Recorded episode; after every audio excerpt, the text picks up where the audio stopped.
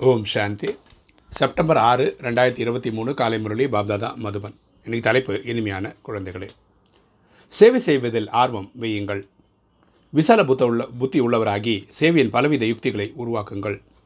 அர்த்தமற்ற விஷயங்களை சரி செய்யுங்கள். அப்போ சொல்கிற இனிமையான குழந்தைகளை நம்ம சேவை செய்வதில் ஆர்வம் வச்சுக்கணும்.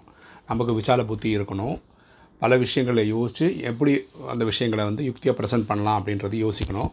அர்த்தமற்ற விஷயங்களை டைம் வேஸ்ட் பண்ணக்கூடாது. இன்றைக்கி கேள்வி. அஜாமில் போல் அசுத்தமாகிவிட்டுள்ள ஆத்மாவை தூய்மைப்படுத்துவதற்கான சாதனம் என்ன? அஜாமில் போல் அசுத்தமாகிவிட்டுள்ள ஆத்மாவை தூய்மைப்படுத்துவதற்கான சாதனம் என்ன? பதில்.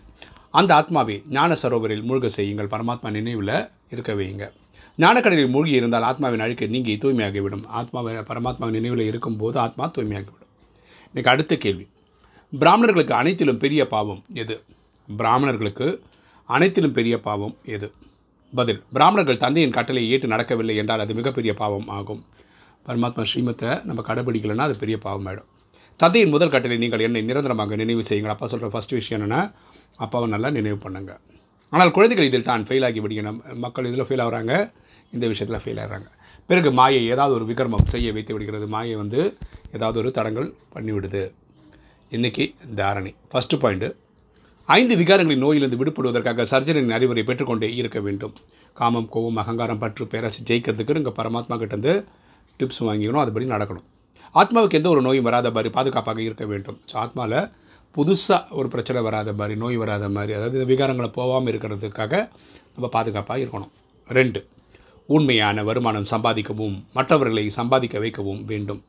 உண்மையான வருமானம் எப்போ வரும்னா தன்னை ஆத்மானு புரிந்து அப்பாவை அன்பாக நினைவு பண்ணும்போது வரும். நம்மளும் சம்பாதிக்கணும் அடுத்தவங்களுக்கும் சொல்லித்தரணும். விதிமுறைக்கு புறம்பான எந்த ஒரு நடத்தையும் இருக்கக்கூடாது. ஸ்ரீமத்துக்கு மீறின எந்த ஒரு செயலும் நம்ம செய்யக்கூடாது. ராகுவின் தசா ஒருபோதும் அமர்ந்து விடக்கூடாது. நமக்கு இருக்கிறதுல ரொம்ப மோசமான திசை வந்து ராகு திசை தான். அது நம்ம வாழ்க்கையில் அமையக்கூடாது. இதற்காக பாபாவின் கட்டளைப்படி சதா நடக்க வேண்டும். பரமாத்மா ஸ்ரீமத் நடக்கிறவங்களுக்கு வந்து குரு தசை தான். இன்றைக்கி வரதானம். நினைவு மற்றும் சேவை மூலம் அனைத்து சக்கரங்களையும் முடித்துவிட்டு ஜோதியில் பலியாக்கக்கூடிய உண்மையான விட்டில் பூச்சி ஆகுக. நினைவு மற்றும் சேவை மூலம் அனைத்து சக்கரங்களையும் முடித்துவிட்டு ஜோதியில் பலியாகக்கூடிய உண்மையான வீட்டில் பூச்சி ஆகுக. விளக்கம் பார்க்கலாம். எந்த குழந்தைகள் நினைவு மற்றும் சேவையில் சதா பிஸியாக இருக்கிறார்களோ அவர்கள் அனைத்து சக்கரங்களில் இருந்து விடுபட்டு விடுவார்கள். யார்? நினைவு சேவை சேவை நினைவு. இதில் பிஸியாக இருக்காங்களோ அவங்களுக்கு எந்த ஒரு கஷ்டமும் இருக்காது. எந்த ஒரு சக்கரமாவது முடிவுறாமல் மிஞ்சி இருக்குமானால் சுற்றி அலைந்து கொண்டே இருப்பார்கள். ஆமாம் ஒரு விஷயம் முடியலன்னா இழுத்துக்கிட்டே போகும் இல்லையா? அது டென்ஷன் தான் கொடுக்கும். புத்தியில் ஜோதியாகிய பாபா தவிர வேறு எதுவும் இல்லாத போது தான் சில நேரம் சம்பந்தங்கள் சம்பந்தங்கள் சக்கரம் சில நேரம் தன் சுபாவ சம்ஸ்காரங்கள் சக்கரம் என்ற இவை அனைத்தும் முடிவுக்கு வரும். பரமாத்மா நினைவிலே இருக்கும்போது தான் இங்கே நடக்காத முடியாத பல விஷயங்கள் ஒரு முடிவுக்கு வரும். ஜோதியில் பலியாகக்கூடியவர்கள் ஜோதிக்கு சமமாக ஆகிவிடுவார்கள்.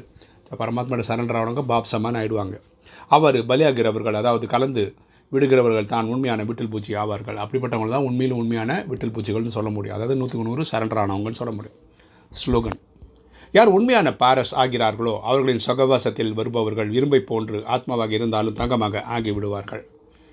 யார் உண்மையான பாரஸ் ஆகிறார்களோ அவர்களின் சொகவாசத்தில் வருபவர்களின் இரும்பை போன்ற ஆத்மாவாக இருந்தாலும் தங்கமாக ஆகிவிடுவார்கள்.